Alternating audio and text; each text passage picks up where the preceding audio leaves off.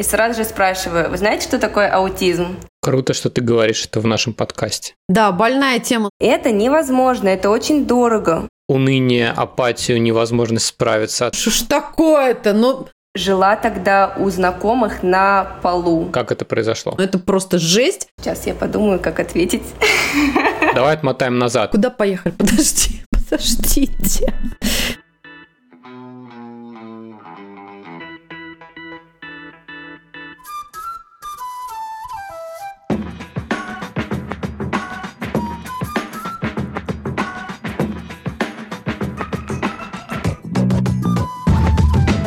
Привет, друзья! Меня зовут Катя, и это подкаст «Вася in Space». Подкаст о родительстве в непростых условиях. Меня зовут Миша, мы родители троих детей, старшая дочь Женя, младшая Тоня и у нашего среднего сына Василия расстройство аутистического спектра. Где бы вы сейчас ни находились, на кухне или в машине, в холле коррекционного центра, школы или больничного отделения, а может быть вы пытаетесь прийти в себя после полного забот дня и очередной дозы новостей, добро пожаловать! Устраивайтесь поудобнее. И не забудьте наушники, не все темы, которые мы будем обсуждать, подходят для ушей ваших крошек. Вася и Space. Спасибо всем, кто в силу своих возможностей продолжает поддерживать нас на Patreon и Boosty. Для всех друзей нашего... Я все думаю, мы приветствуем, ник- никого не приветствуем. Мы приветствуем никого. Нам нужен этот специальный звук перекати поле. Смайлик. Как Тони говорит. Как этот звук, который ты ее научил? Окей. Для всех друзей нашего подкаста в России мы добавили ссылку на разовые чаевые. Ваша поддержка очень важна для нас. Все ссылки вы можете найти в описании выпуска в нашем Telegram и Instagram аккаунте. И сегодня у нас в гостях Даша Романова, сертифицированный специалист по прикладному анализу поведения из Autism Partnership Гонконг. Ура! Дарья, привет. Привет. Е, телемост. Скажи, я тебя правильно представил? Правильно, все верно. Ура, ура. Я не знала, что вы каждый раз записываете эту заставку с нуля и говорите сами. Я думала, что вы записали один раз и все время вставляете. Неужели ты не чувствуешь тонкие вариации? Не, просто на самом деле Катя потом вырезает все это, весь этот кашель, вот эту всю, знаешь, «О». это все обычно вырезается. Окей. Слушай, Даш, но вот Михаил тут тебя представил так официально, но ты нам расскажи по-человечески, вот кем ты себя в первую очередь сейчас ощущаешь, и какие-то интересные факты из своей жизни, биографии и, конечно, рабочие, а дальше мы уже продолжим. Я себя называю поведенческим аналитиком, то есть Михаил меня представил правильно, но многие люди не знают, кто это такие. Поэтому я все время добавляю, либо я психолог, Иногда я говорю клинический психолог, иногда я говорю, что я педагог, и сразу же спрашиваю, вы знаете, что такое аутизм? И если человек говорит, что да, знает, тогда чуть проще. Если нет, то я рассказываю, что есть такие люди с аутизмом, они бывают не разговаривают, у них есть сложности с взаимодействием, им сложно смотреть в глаза, нужно учить всем навыкам, ну и рассказываю немножечко про аутизм. Но сейчас, кстати, все чаще и чаще люди говорят, да, я знаю, некоторые говорят, у меня родственник с аутизмом, или у меня есть кто-то на работе, и у этого человека на работе есть ребенок с аутизмом. С одной стороны, легче говорить, с другой стороны, я вижу изменения. В течение 10 лет люди все чаще стали говорить, да, мы знаем, что такое аутизм. Возможно, это из-за того, что awareness, а, осознание, Ну да, больше стало осведомленности, да. Мгм. осведомленности, да. Либо что увеличивается количество людей с аутизмом. Тоже может быть такой факт. Окей, хорошо. Слушай, тогда, а вот ты говоришь, что ты психолог, то есть, ну, ты, ты, наверное, получила сначала психологическое образование, а потом уже как-то выбрала больший фокус внутри прикладного анализа поведения и стала работать там с ребятами с аутизмом. Вообще, расскажи немножечко про свой учебно-профессиональный путь, как ты росла как специалист и как ты попала в профессию вообще, то есть, как ты а, оказалась там, где ты сейчас. Про то, где я училась и как я пришла в поведенческий анализ. Я действительно училась э, на психолога. Я сразу выбрала клиническую психологию, потому что я знала, что мне будет интересно работать с э, людьми с разными ментальными нарушениями. Но когда я поступала в институт, я еще не была точно уверена, будет ли это только аутизм, или это будет аутизм, какие-то генетические нарушения или что-то еще. Где-то к третьему курсу я уже поняла, что это точно будет аутизм, то есть я сузила область свою. Но даже в сфере аутизма есть есть очень много терапий, которые могут казаться правильным решением. Например, есть поведенческий анализ, есть сенсорная интеграция, есть э, DIR Floor Time и разные советские, российские наработки в том числе. И вот на момент третьего курса мне казалось, что я буду специалистом во всех областях. Я, кстати говоря, прошла первый модуль сенсорной интеграции. Наверное, про это немногие знают. Я скрываю этот факт из своей биографии. Теперь о нем узнают все. И даже Floor Time я тоже прошла, когда он только-только стал появляться в России. Вот. А потом я пошла на работу в детский сад. То есть я еще училась в институте, но мне было интересно, могу ли я поработать в детском саду. Детский сад 288, в котором мы с вами познакомились. И в тот момент Наталья Бутузова, которая сейчас тоже поведенческий специалист и преподаватель курсов по поведенческому анализу, мне сказала, что Даш, мы сможем тебя взять на работу только если ты пройдешь курсы по поведенческому анализу. Я подумала, ну хорошо, мне как раз это было в плане что-нибудь да проходить. И так я еще учась в институте начала проходить курсы по поведенческому анализу. Мне было очень сложно их оплачивать, потому что они были в долларах, и поэтому параллельно с детским садом я еще устроилась на работу в кафе, чтобы подрабатывать и зарабатывать настоящие деньги. Вот, вот как выращиваются настоящие спецы и профессионалы. Да, круто. Слушай, это крутая мотивирующая история. Слушай, а сразу давай тогда здесь мы тебя и спросим. Вот когда ты начинала и то, как сейчас складывается работа в плане ABA, вот ты видишь какие-то разницы, что-то такое прям вот можешь назвать, например, что раньше вот я думала, что только так, или там какой-то нашла для себя сейчас интересный момент, который совершенно точно не был знаком раньше? Я вижу очень большую разницу между тем, как я работала раньше, тем, как я работала сейчас. Когда начинала работать в детском саду, конечно, была совсем другая чистота работы с ребенком. Я сейчас точно не вспомню, Миша наверняка поправит. Мы общались с ребенком максимум три раза в неделю, может быть, даже реже. Я помню, что они ходили на групповые занятия, на какие-то индивидуальные занятия, и, наверное, на этом все. Как там было, Миш? Всего там было, по-моему, до 4 часов, но это еще зависит от года. То есть у нас был какой-то год супер удачный, когда они приходили 4 раза на двухчасовую группу вообще, плюс индивидуалки. То есть это было самое густое время в группе кратковременного пребывания, которое я могу припомнить. Вот. В общем, было всегда реже. То есть всегда всегда меньше, чем 4 раза по 2 часа. То есть частота совершенно другая. Если в начале своего пути я занималась с ребенком максимум 4 часа в неделю, то сейчас компании, в которой работаю, немножечко другой фокус, и мы стараемся заниматься детьми интенсивно, а это 25 или 30 часов в неделю. И, конечно, количество часов, которые специалист занимается с ребенком, тоже гораздо больше. Сейчас у меня вообще немножко необычный опыт. Я работаю с одним и тем же ребенком 30 часов в неделю. Это новый опыт даже для меня. Но когда я работала в Гонконге до своей командировки на Филиппины у меня было чуть меньше часов с одним ребенком, может быть, 6 часов, 10 часов. Все равно гораздо больше, чем в начале своего пути э, в детском саду, но чуть меньше, чем здесь на Филиппинах. Это первое изменение. Другое, это я вижу большое отличие в том, как я смотрю на занятия. Если в начале своего пути я что-то делала просто веселое, классное, я помню, как мы делали какие-то коммуникативные группы интересные с детьми, как мы очень много старались всех детей вовлекать, оказывали много физических подсказок, может быть, это такой специфический термин, непонятный всем слушателям, но когда взрослый помогает рука в руке ребенку закончить какое-то задание, то сейчас, спустя 10 лет своей практики я немножечко по-другому смотрю на занятия и стараюсь проанализировать каждый конкретный навык. Он вообще нужен ребенку, мне нужно этому учить. А если мне нужно этому учить, как его сделать самостоятельным? Как сделать так, чтобы я эту физическую подсказку оказывала не 5 месяцев подряд, а чтобы я могла одно, два, три занятия подсказать, а дальше ребенок начинал заниматься самостоятельно. Это большое отличие. По-другому смотрю на детей, очень анализирую, а нужно ли им то, чему я учу, будет ли этот навык использоваться или нет.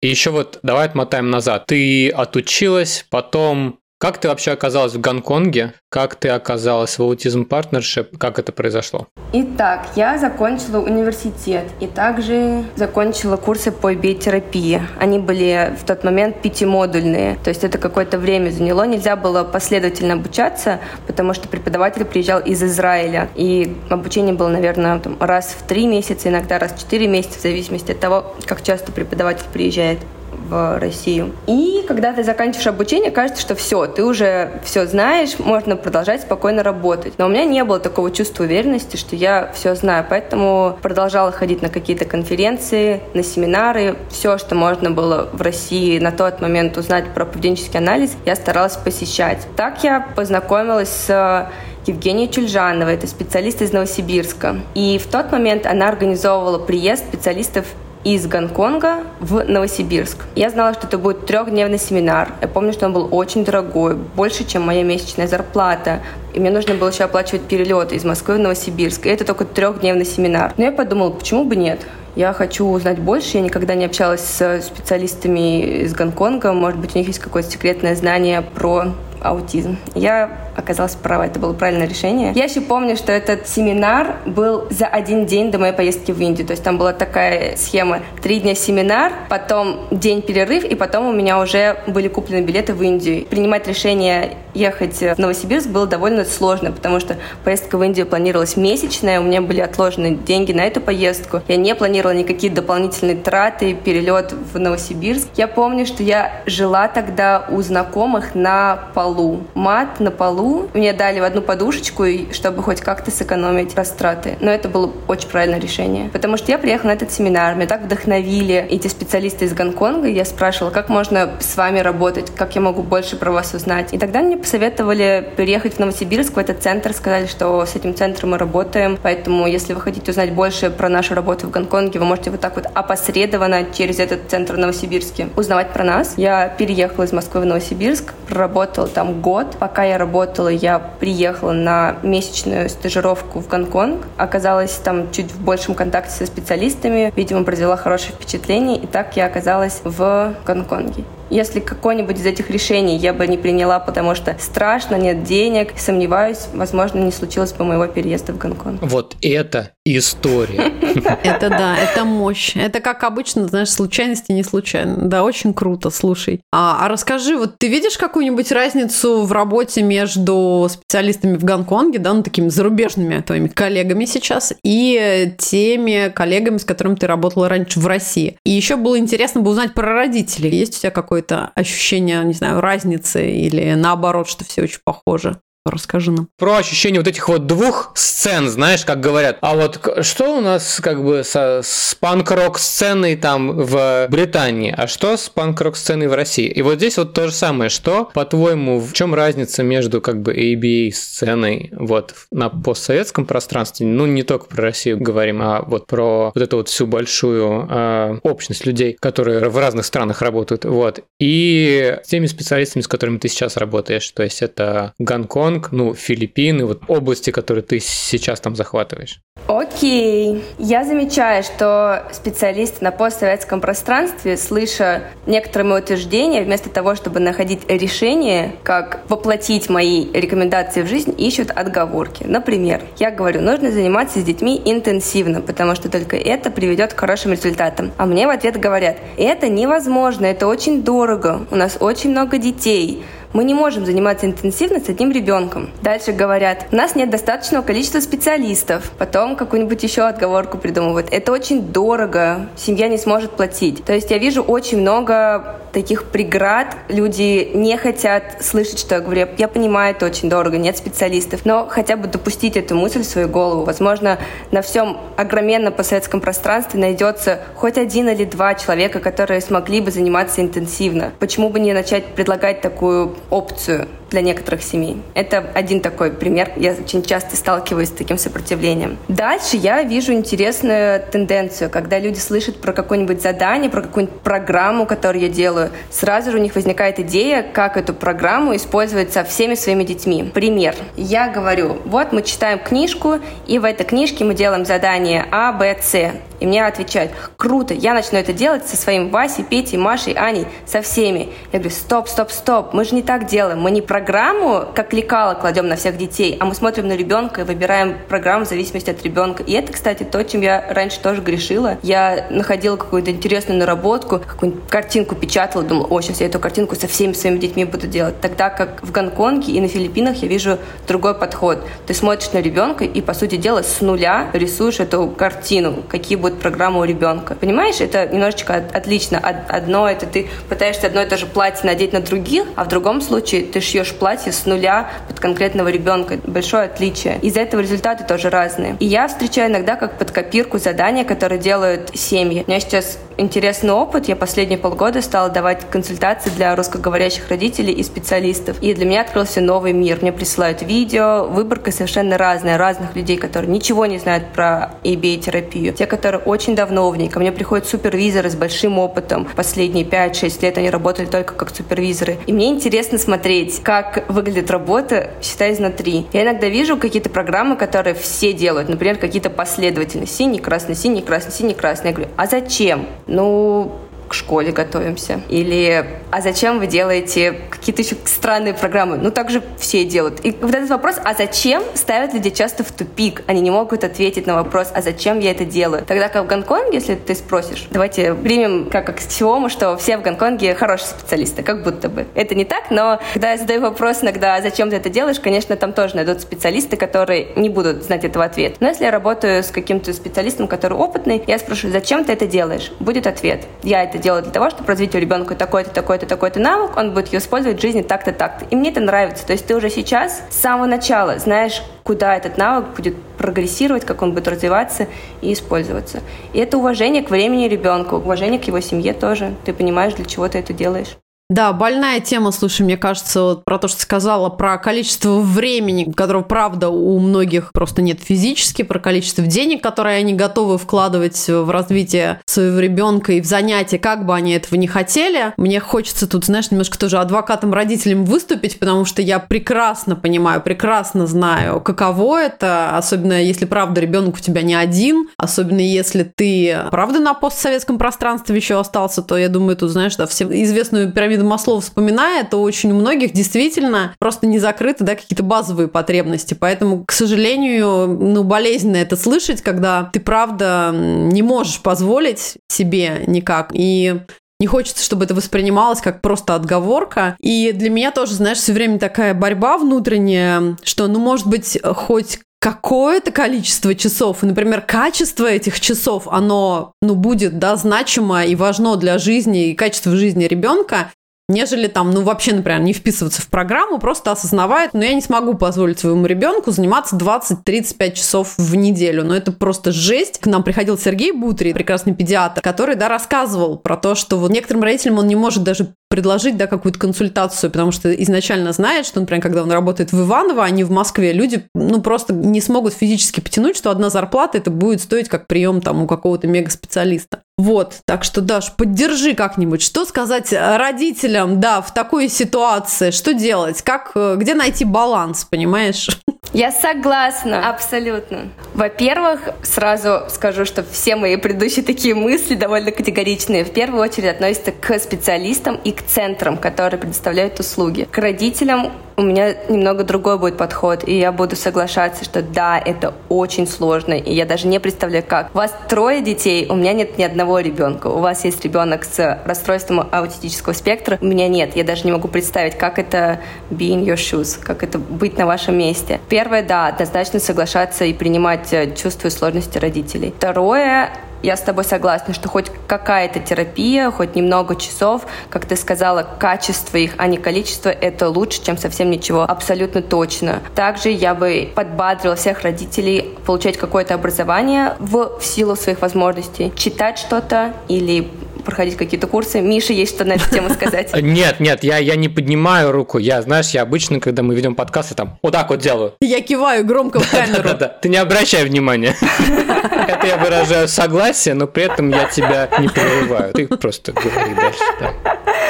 Понятно. За образование родителей, короче, я. Поднимаю тост. Да, я согласна. Образование родителей очень важно. И что делать? Да, с родителями я бы говорила по-другому, что классно было бы, чтобы было больше часов, но делайте пока в силу своих возможностей. Находите хороших специалистов. Я знаю, что многие успешно находят фонды или каких-то других дарителей, которые могут оплачивать им занятия. Это круто. Действительно, есть такие случаи, когда люди находят центр, который готов, такие подвешенные занятия сейчас стали чуть более популярны. Мне это нравится. Угу, круто. Я в некоторые центры, кстати, тоже, которым я доверяю, отсылаю определенную сумму денег, потому что я верю, что они будут использовать этот фонд на де- детей, которым нужны занятия. Круто, что ты говоришь это в нашем подкасте, потому что я вообще не знал, что есть такая опция. Это круто очень. Миш, кстати, пользуясь в этой возможностью, я была так поражена, как Вася говорит на английском языке. Я слышала в одном из сториз, выходили к стоматологу, и он там что-то прям на английском очень чисто, с хорошим акцентом говорит. Я думаю, ничего себе. Слушай, ты знаешь, он может иногда даже лучше уже объяснить что-то на английском. Крутя. То есть телек у него на английском, он ищет программы на английском, и если он придет из школы, он будет пытаться тебе что-то объяснить, он скорее соскочит даже на английский уже. Вот. Но вот слушай, классный момент. Вот скажи вот такую историю. Ты же работаешь в такой среде, как бы как минимум билингвальный, как максимум там вообще какой-то у тебя трилингвальная среда. Вот скажи, с точки зрения специалиста, это мне кажется, что мы никогда этот вопрос не освещали. У меня есть на эту точку зрения, вот я просто хочу твою услышать. Вот сейчас мы там многие ребята, да, потеряли дом, да, сейчас кто-то будет жить в другой стране совершенно с особыми детьми. Что ты скажешь по поводу выбора языка? Потому что разные говорят по-разному. Вот стоит ли дома переходить на язык терапии, например, или стоит ли дома переходить на язык школы или спокойно разговаривать на родном языке? Вот что ты можешь на эту тему сказать? Идеальная картина – это ты говоришь на том же языке, на котором у ребенка терапия. Но нужно понимать, насколько твои рекомендации могут быть воплотимы в жизнь. Мгм. Если я такое скажу какой-то семье, например, из Китая, пожалуйста, говорите дома на английском языке, они, возможно, со мной согласятся, но я знаю, что эти рекомендации не будут выполняться. Поэтому нужно всегда брать во внимание, а какая жизнь. Если ребенок живет с бабушкой, бабушка не будет переходить на язык терапии, и получится какая-то каша, и у родителей будет чувство, блин, я не успешный, я не слушаю специалиста, мне дали рекомендацию, я не выполняю. Поэтому как правило, я разрешаю и подбадриваю говорить дома на том языке, на котором разговаривают в основном дома. Легче ситуация, если папа и мама говорят на одном языке, сложнее, если папа, например, из Румынии, мама откуда-нибудь из Франции, терапия на английском языке, и живут они в Китае. Ну, вот у меня был такой ученик. Я попросила семью выбрать один язык, на котором они будут говорить дома, либо румынский, либо французский, говорить на этом языке дома, при этом терапия будет на английском языке. В такой ситуации можно научить ребенка различать э, язык. В этой среде я говорю на английском, в этой среде я продолжаю говорить на своем языке, вот как у вас, наверное. И неплохо получается. И мы даже можем увидеть, что у детей с, ну, как будто бы не с самым большим потенциалом к языкам как-то все складывается. И я прям поражаюсь. Я вижу, как дети быстренько схватывают один язык, дома продолжают говорить на предыдущем. Но есть рекомендации для специалистов. Для меня это было, кстати, новым. Я узнала об этом в Гонконге. Когда ты переходишь с одного языка на другой, например, у нас есть дети, которые пришли к нам, занимаясь на китайском, дальше семья принимает решение поступать в международную школу, а там будет занятие на английском. Семья говорит, мы хотим перейти с одного языка на другой. Меняйте терапию сразу же. Просто на следующий день вы говорите только на английском языке. Не делайте такого. Вот это мы называем яблоко, там Apple — это яблоко. Нет. Как ты принял решение переходить на новый язык, переходишь прям сразу же. Для меня это было новым, потому что даже у нас в Гонконге был такой момент, когда учили на двух языках одновременно, а ребенка это только путало. Быстрее будет, если сразу перейдешь. Круто. Очень мне понравились твои слова, что когда ты говоришь родителю семье рекомендацию, ты сразу учитываешь, способны ли они выполнить, и ты думаешь об успешности родителей. Это очень круто. И мне просто как родитель очень круто это слышать, потому что не просто ты бросаешь что-то, а потом получаешь уныние, апатию, невозможность справиться, а ты реально пытаешься реалистично оценить, это вообще будет работать или не будет работать. Это расстроит родителя в долговременной перспективе или это правда будет полезно. Слушай, круто. Это шикарно тоже. Отлично, отлично, прекрасно, волшебно. Вот есть экзистенциальный вопрос. Как ты вообще вывозишь? Вот, потому что, ну, то есть ты работаешь с людьми, ты работаешь очень много, очень интенсивно. В общем, как ты справляешься с тем, что, слушай, ну, типа, в занятие нужно прийти, улыбаться, надо работать с мотивацией ребенка, надо в любой момент быть готовой поговорить с родителями, например, на контакт с семьей. Надо быть собранной перед встречей там со своим супервизором. Как ты справляешься? То есть, скорее, какие твои лайфхаки по тому, как себя держать вообще в рабочем состоянии, в тонусе? Я справляюсь с переменным успехом. Иногда у меня получается лучше, иногда хуже. Сразу расскажу про то, что не обязательно всегда на занятия приходить с улыбкой внутри, скажем так. Улыбка может быть даже просто на лице. Никто не знает, что у тебя внутри. У тебя внутри может быть усталость, расстройство, но ты должен act, играть так, как будто бы у тебя все хорошо. Это навык, его можно наработать. Можно наработать навык радости, показывать, что ты веселый, никто не сможет оценить, что у тебя внутри. Это нарабатывается с опытом. Я думаю, что даже если ночью меня разбудить, я смогу провести хорошие консультации. Как ты знаешь, э, у меня уже есть такие фразы, которые просто вылетают на автомате. Наверное, так и, Миша, у тебя тоже. У специалистов, которые давно работают, уже есть какой-то скилл. Это первое. Сейчас Фредди Меркури должен зайти в чатик и спеть нам «Show must go on». Да, про мотивацию, как работать с мотивацией ребенка. Очень просто. Когда я чувствую, что у меня меньше энергии, меньше сил, ребенок очень быстро мне отвечает. Он становится менее внимательным, он становится более капризным. То есть мое поведение получает очень быстрый ответ от ребенка. Я думаю, да, так не работает. Если я не замотивирована, если у меня нету радостного настроения или 100 миллион поощрений, занятие не получается хорошим. То есть, по сути дела, ребенок шейпит, меняет мое поведение. И я знаю, в каком ключе он готов со мной сотрудничать, в каком нет. Знаешь, на меньше я не готов. Даш, пожалуйста, вернись обратно. И я прям подстраиваюсь. По поводу того, что нужно быть э, собранной со встречи с супервизором. Интересно, прошло уже столько времени, а я до сих пор чувствую вот это немножечко какую-то тревогу, такое ощущение, когда ты сидишь на иголочках перед встречей с супервизором. Хотя это мой друг, это моя коллега, я с ней очень хорошо общаюсь и вне работы. Но каждый раз перед нашей встречей думаю, так, надо подсобраться, я заранее открываю документ, где у нас написаны все рекомендации, прочитываю какие-то вещи. Вчера я до часу ночи писала один документ, она мне попросила. Я прям чувствовала ответственность. Думаю, ну если я вовремя не сдам, я же человека подведу. И что она тогда обо мне подумает? Я не знаю, когда это уже чувство уйдет наконец, но до сих пор перед каждой супервизией у меня есть э, небольшое волнение. Хорошо. Ты меня спросил, как э, себя поддерживать. Ну, стандартное, принимать, что работа тяжелая, разрешать себе отдыхать иногда какой-то вечер себе сказать, нет, я не буду писать ничего, я закончила занятие, и все, я отдыхаю. Быть к себе доброй. И такая стандартная мысль у меня в последнее время в голове, что многие вещи решаются просто от того, что ты пришел вовремя. То есть главное просто будь там. Тебя еще не требует ничего невероятного, просто будь. И вот это то, что я делаю. А мне это нравится. Это называется up.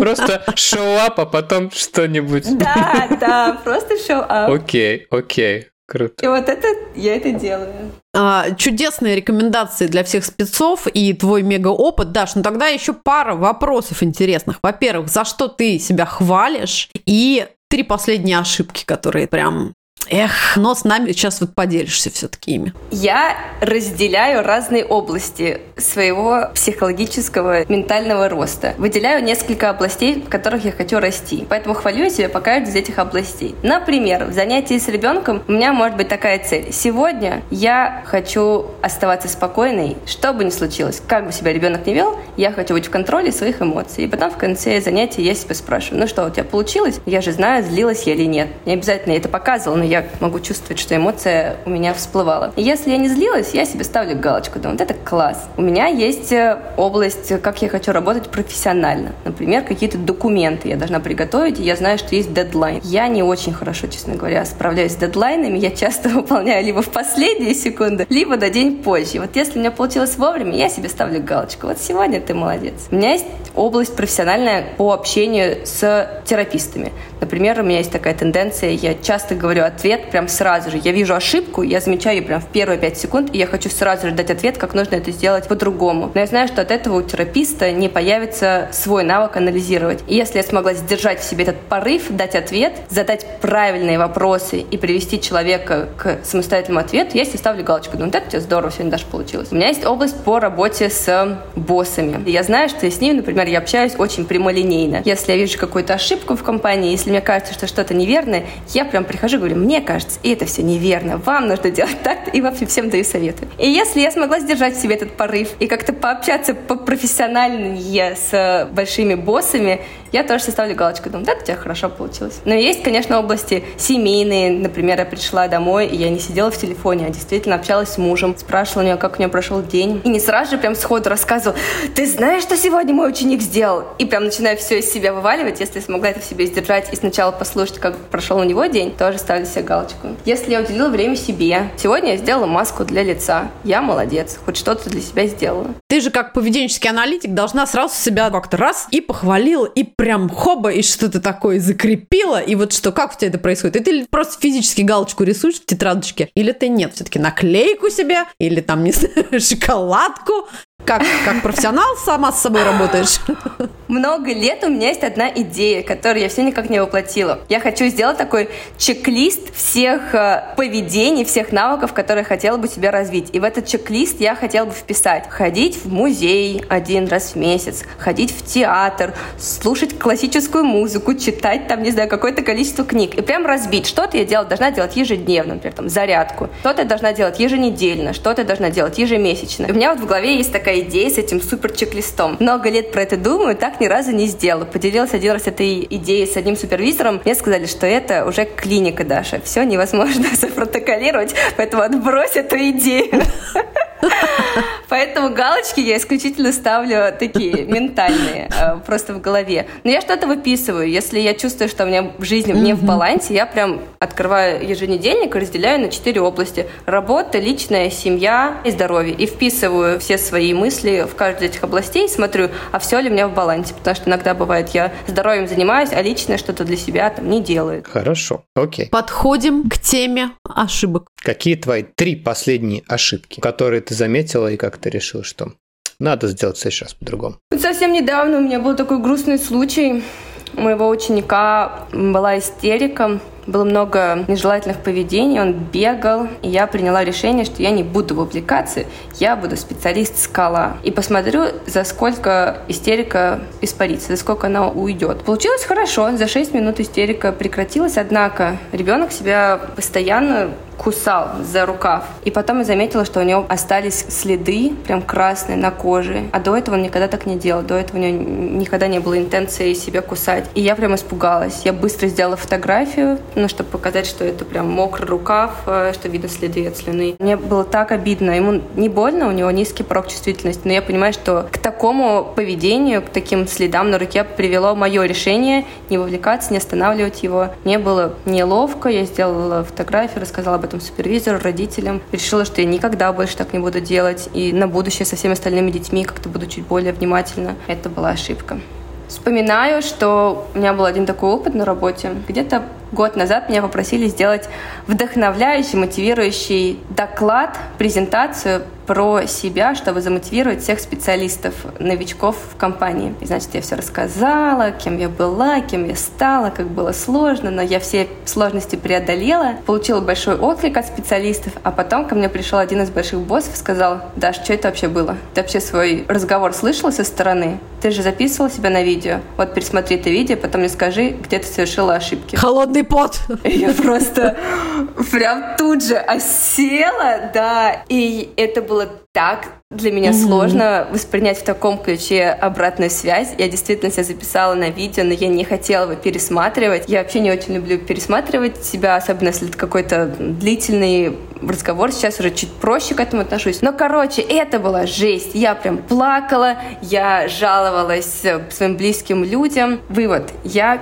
пересмотрела этот разговор. Я поняла, о чем человек говорил, что есть разные сложности, на них можно смотреть по-разному. Можно смотреть из ключа «все плохо, но я хей преодолела», а можно смотреть из ключа «мы смогли это сделать вместе». То есть нужно понимать было, какая цель этого разговора. Цель была показать э, специалистам не победу личную, не победу одного человека, что вот Даша такая молодец, сильно справилась, а победу команды, что есть э, люди, которые вместе с тобой преодолеют это, пройдут. Это как поход. Ты идешь в поход не один, у тебя есть э, напарник, кто-то спереди, сзади, у тебя есть гид, и вы преодолеваете вместе. Но, в общем, конечно, обратная связь этого большого босса была немного жесткая. Можно было ее преподнести по-другому. Но и моя ответная реакция была over the top, перебор. Сейчас, если я посмотрела бы на эту Дашу год назад, подумала, ну да, бывает. Прими это, проглоти и дальше иди как более сильный специалист. Не нужно из-за этого так много переживать. Я думаю, я где-то месяц пережевывала эту ситуацию, mm-hmm. прям расстраивалась. Сейчас я бы столько энергии и эмоций не тратила бы на это. Ну, произошло и произошло. Слушай, а вот если теперь представить себе, что ты выступаешь в роли супервизора сама, со специалистом, чтобы ты сама сделала по-другому? То есть тебя вот эта ситуация чему саму научила вообще? Про то, как говорить с человеком. Однозначно я бы всегда говорила эмпатично, потому что всем людям это нужно, вне зависимости от того, это суперспециалист, это родитель, который потерялся,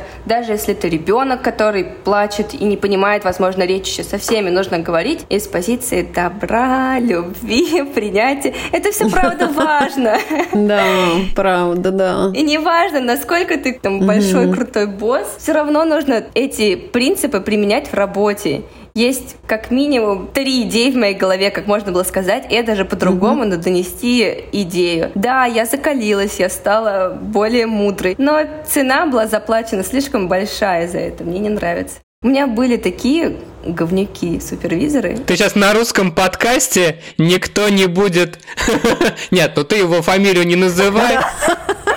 Сейчас в прямом эфире, давай, жги. Скажи, сука ты. Да. Нет, потому что, нет, на, на самом деле, ты знаешь, мы как-то с тобой цепляли тему, я просто думаю, что когда у человека очень много власти, а у него у самого супервизора нет. То есть я думаю, что он, скорее всего, отвел тебя в сторонку и сказал это индивидуально, что, наверное, было правильно, но просто некоторые вещи все равно не стоит говорить. Да, у меня были такие уроды. Прям человек издевается как будто бы специально. Некоторые даже понимают, что они себя ведут как козлы, а некоторые даже не понимают этого. Непонятно, да что лучше. Да, точно. У меня были такие моменты, когда я была очень близка к увольнению. Мне было настолько сложно, потому что работа непростая, а еще и в пределах работы люди добавляют жара. И я не хотела с этим справляться. Мне помогало только то, что мой дом так далеко, я уже один раз переехала, второй раз переезжать обратно совсем эти скрабы мне не хочется. Не будьте такими. Кстати, вот в защиту специалистов в постсоветском пространстве я замечаю, что у специалистов есть некоторые классные черты, которых не хватает специалистам в Гонконге. Например, некая креативность. Я иногда вижу, как специалисты по советском пространстве что-то невероятное выдумывают, просто потому что они не знают, а как можно. Это мне нравится. Иногда в Гонконге, в нашем центре мы работаем, ну, как-то по, по наработанным идеям, скажем так. У нас же большой уже опыт, и мы, исходя из этого опыта, пытаемся найти ответы. А вот по советскому пространству иногда я встречаю креативность. Дальше. Эмпатичность. Точно, однозначно русскоговорящие специалисты порой более эмпатичны, просто потому что у нас появляется эта культура ходить к психотерапевту, как-то замечать, как человек чувствует, а как он думает. Конечно, тут есть другая крайность, становятся какими-то слишком близкими друзьями или лезут к тебе в душу. В Гонконге такого ты не встретишь. Но если держаться в серединке, то ты увидишь большой отклик, тепло. Я очень рада, что я стала вести этот блог, потому что я получаю столько поддержки. Даже порой не прошу о ней, а все равно получаю много поддержки. Вот в Гонконге такого не встретишь. Сложность какая-то случилась, ты ее преодолел, молодец, идем дальше. Там тебя следующая сложность ждет. И вот это подход в Гонконге мне не нравится. Ну и, и про супервизоров, да, то, что я уже рассказывала, что некоторые супервизоры, они слишком прямолинейные, порой грубые, не замечают этого, потому что не берут во внимание твое состояние, какие-то твои сложности, их фокус на ребенке, порой не на специалисте. Тогда как в России, в том числе, я вижу, что стараются как-то подглаживать всех и ребенка, и родителя, и специалиста. Окей. А есть у тебя какие-то общие практические советы или рекомендации для родителей? Ну, понятно, что это твоя работа. Все, что ты делаешь, ты, наверное, можешь облечь в какой-то совет. Ну, просто вот каких-то три самые базовые вещи, которые ты могла бы сказать родителям в первую очередь? У меня есть большое желание поддержать родителей, которые только-только столкнулись с диагнозом. И вот дайте мне, кстати, обратную связь как родители. Мне хочется часто сказать такими словами, что это очень тяжело. Узнать про диагноз ребенка — это крушение всех надежд. Но поверьте, есть очень много людей, которые до вас прошли этот путь, и они прошли через это и смогли набраться сил, смогли найти новых друзей, новые возможности. Месседж был бы такой, что это очень тяжело, но вы сможете пройти. То есть у вас найдутся силы. У всех, у всех, абсолютно у всех нашли силы через это пройти. И у вас тоже получится. Как-то дать им флаг, что давайте. Понимаешь, о чем я? Когда у меня какие-то сложности случаются, я думаю, ну ничего же, люди все смогли через это пройти, значит у меня получится. Я же точно не хуже, чем все остальные. Это очень помогает. Кто-то из особых тоже родителей сказал, что ну хорошо знать, когда у тебя в другом окопе тоже такой же сидит. Вторая – это когда начинается стадия действия. Ты уже принял тот факт, что у тебя у ребенка аутизм, и у тебя начинается стадия действия. Ты ищешь терапии, ты читаешь, пересадка стволовых клеток, хилирование, диета, какая терапия, переезжать в Гонконг, не переезжать. Будьте критичны. Это моя рекомендация. Все, что вы слышите, все, о чем вы читаете, будьте очень-очень критичны к информации. Это относится и к родителям, которые столкнулись с аутизмом, и ко всем людям, которые читают интернет, новости. Факт-чекинг. Да, Скопировал, вставил, да. читаешь все, что на эту тему сказано. Золотые слова.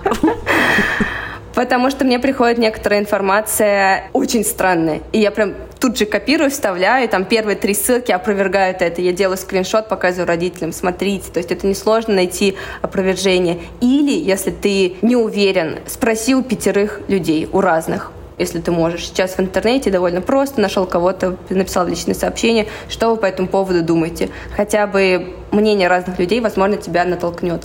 Но я замечаю, что не у многих людей возникает эта идея перепроверять информацию, а надо любую информацию. Угу. Да, абсолютно, да. Согласна, на все сто. Мы про это, да, как-то говорили, как раз вспоминая даже просто опыт, знаешь, такой вот врачебный, медицинский и прочее, прочее. Ты сталкиваешься с ситуацией, что, оказывается, не каждый родитель вообще имеет в голове мысль о том, что можно получить второе мнение, третье мнение. И это, да, очень хочется, чтобы люди этим пользовались, правда. Или о том, что специалист может быть неправ. Окей, совет номер три. Помните о себе. Аутизм будет с вами всю жизнь, и вы у себя тоже будете всю жизнь. Нужно уделять внимание себе, проводить время без ребенка. Ресурсная мама, ресурсный родитель – это залог счастья в семье. Вы сможете помочь больше ребенку, когда у вас есть на это силы. Возможно, это вино, встреча с друзьями, время с мужем без ребенка, час в ванной – с пеной, в это время дать ребенку час мультиков. От этого никто не умрет, но радости будет больше. Yeah, да. Потому что, правда, я вижу много семей, родители особенно в начале говорят, я знаю, терапия должна быть интенсивной, я сейчас все свои силы на это положу, сейчас сделаю такой рывок, и все получится. Но, к сожалению, это не спринт, это марафон. Мне кажется, тоже кто-то из ваших подказчиков говорил про это. Длиною в жизни, знаешь, иногда этот рывок, и надо немножечко рассчитывать силы. Конечно, вот это вот очарование иногда, знаешь, происходит тем, что есть ощущение, что ну вот сейчас, сейчас мы прямо хоба, и правда не просто принять, что действительно это иногда бывает, да, работа длиною жизни, и поэтому надо беречь, беречь собственные силы в первую очередь. Мне нравится, что это и сейчас еще звучит из уст такого специалиста, как ты, да, от человека, да. который говорит про интенсивность как одну из важнейших частей ты все равно говоришь про заботу о себе и про невозможность работы без мотивации. Круто, окей. Хорошо. Секунду, подождите. Во-первых, Михаил, вытащи котов. Почему, блин, у тебя орут коты все время? Блин, я не знаю, почему он вернулся, блин. Я прямо слышу, что к нам в чатик врывается Клуни, мне кажется, или кто там из них орет, подлец. Я хочу завершить эту мысль про «помни о себе, уделяй внимание себе». Это прям маст, я бы выделяла это как отдельное задание для родителей. Вот ты в, в этом дне что-то сделал для ребенка, например, ты привел его на занятие, ты сделал с ним домашнее задание, и в этом же дне ты должен сделать что-то для себя. Это не какая-то опция, которую ты включаешь в свою жизнь, если ты устал, и ты думаешь, ну ладно, сегодня дам себе отдохнуть. Нет, это прям обязательный пункт программы. Я на ежедневной основе что-то должен делать для себя потому что нужно предотвратить, а не потушить пожар. Нужно вкладываться в себя ежедневно. Второе, не корить себя за это. У многих чувство вины. О нет, я сейчас это время краду у ребенка. Это не так. Вкладывая себя, ты вкладываешься в ребенка в том числе. Мне кажется, это шикарное уточнение. И я думаю, что на этой оптимистичной ноте, круто, что у нас есть оптимистичная нота, в это непростое время, блин, вообще оптимистичных нот у нас мало. Вот, шикарно блестяще. Окей, Даша, спасибо тебе огромное. Был отличный и супер вдохновляющий разговор. И спасибо, друзья, вам за то, что вы были с нами. И не забудьте подписаться на наш подкаст, поставить звездочку, оставить комментарий на вашей подкаст-платформе. И это очень важно и помогает нашему проекту расти. Мы будем выходить раз в две недели. Спасибо всем, кто продолжает поддерживать нас на Patreon. Для друзей нашего подкаста в России у нас есть аккаунт на Boosty и ссылка на разовые чаевые. Ваша поддержка очень важна важна для нас. Все ссылки вы можете найти в описании выпуска в нашем Телеграм и в Инстаграм аккаунтах. А теперь мы говорим пока! Пока! Пока-пока! Спасибо, ребят. Пока. Ген.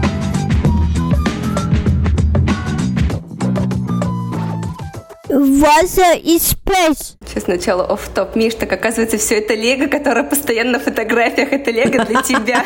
Я-то думала, это Васина Лего. Ты думаешь, э, все Patreon бонусы, да, на что спущены? Вот. Это генетика. Для детей, для детей. Мелкую моторику развиваю, скажем. Класс.